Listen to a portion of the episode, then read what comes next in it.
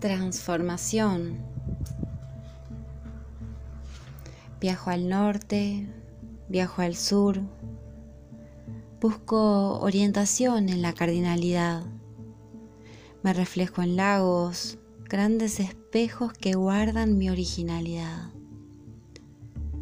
Péndulo dorado, magnetismo, alternativas para sanar siendo un diapasón humano a donde la información no puede llegar, bloques bloqueados, durezas cristalizadas, vulnerabilidad,